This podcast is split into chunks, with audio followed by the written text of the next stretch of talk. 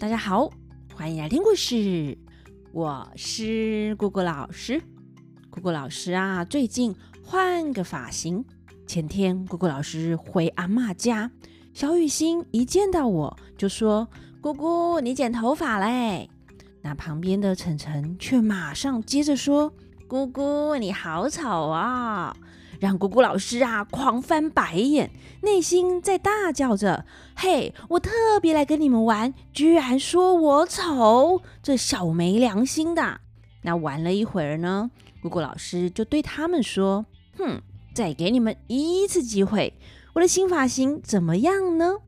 小雨欣这时候看着我说：“姑姑，你剪短头发很好看。”怕我不信，还强调他是认真的。那晨晨迟疑一下，还没回答。小雨欣又接着说：“虽然短发很好看啦，但我还是不会剪短头发的哦。”果果老师呢，突然想到，是不是小朋友都会觉得长头发才好看啊？好像童话故事里，几乎所有的公主都是长头发。我只想到白雪公主是短发，还有被剪掉头发的长发公主，后来也是短发。但夏天长头发真的很热哎，吹头发也要吹很久。加上果果老师头发又很多，多到啊去理发院时，老板都想要多收我钱了。还对我说：“哎，妹妹，你的头发也太多啦，整个垃圾桶都是你的头发了。”老板呢，大概是扫满地的头发，扫得很无奈吧。那头发多多的姑姑老师就赶紧来讲故事。今天一起说故事的是星宇小朋友。星宇有可能是目前听故事年纪最小的小朋友了。两岁多开始听故事，算一算，星宇应该下个月就要三岁喽。先预祝星宇生日快乐哦！那星宇蹦蹦跳跳的结尾，听得出来星宇很开心呢，赞啦！我们听故事啊，最重要的就是要开心啊！也希望所有听故事的小朋友及大朋友。没错，我们的故事也有许多和姑姑老师一样已经长大的大朋友也一起在听故事哦。但愿大家都乐在故事，开开心心的度过每一天。那姑姑老师偶尔开开天窗啊，就请大家多多包涵啦。那今天的《西游记》要讲的是三僧斗三妖。上一次我们讲到孙悟空和碧寒大王、避暑大王及避尘大王三个犀牛精对战了一天，不能取胜，先回到慈云寺整装休息。吃过晚餐后，沙悟净建议现在就再去找妖精对战，杀他个措手不及。孙悟空他们师兄弟三人就驾起祥云出城而去，咻的一下子就来到了青龙山玄阴洞口，降下云头，猪八戒就抓着九齿钉耙想上去筑门。孙悟空说：“啊，八戒，且慢。”等我进去看看师父生死如何，才好和他动手。沙悟净问：“这门关得这么紧，怎么进去呢？”孙悟空说：“啊哈，我自有办法。”孙悟空收了棒，念声咒语，叫声变，就变做个火焰虫。什么是火焰虫呢？我们听下去，大家可以猜看看哦。你看它展翅飞似流星，夜晚像是火萤，神通变化不可轻，自有排灰之性。飞进石门观看，旁边夹缝穿风，将身一纵，跳进幽庭，打探妖魔动静。大家猜到了吗？晚上会发亮的，像是流星一闪飞过。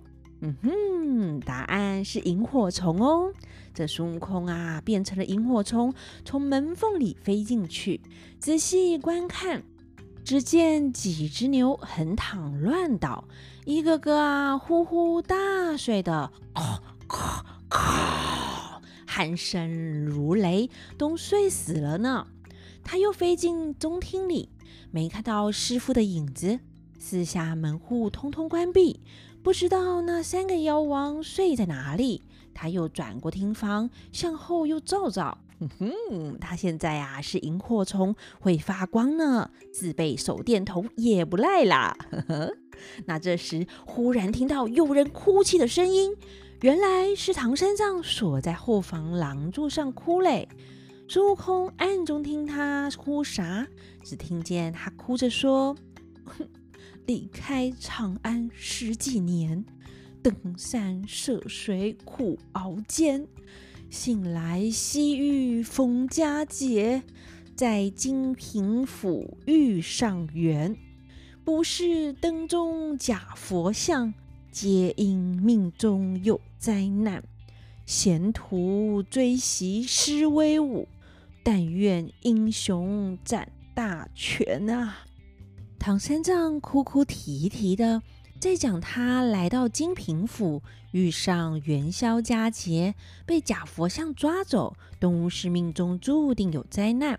还好他的好徒弟施威武，希望能够大显身手，把他救出去啊！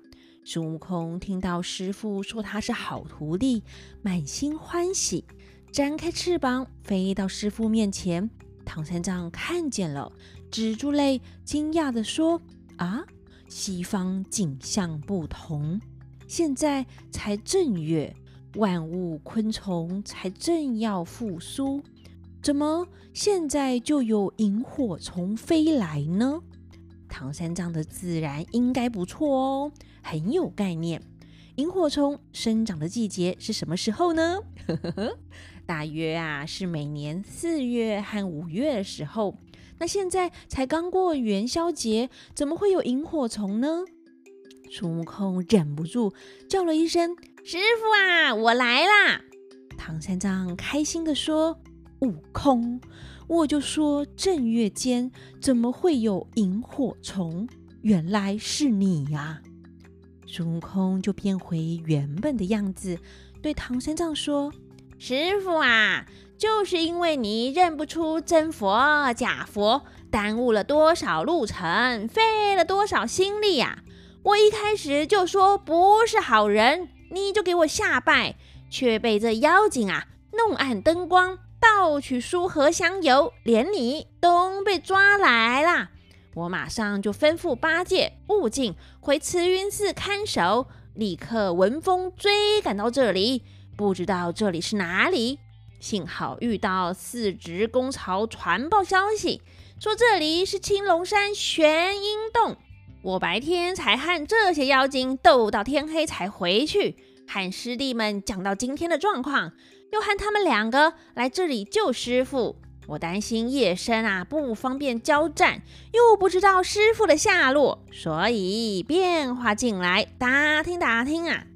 唐三藏开心地问：“哎，八戒？”悟净现在都在外面吗？孙悟空说：“啊哈，他们都在外面啊！刚才老孙查看，妖精们都睡着了。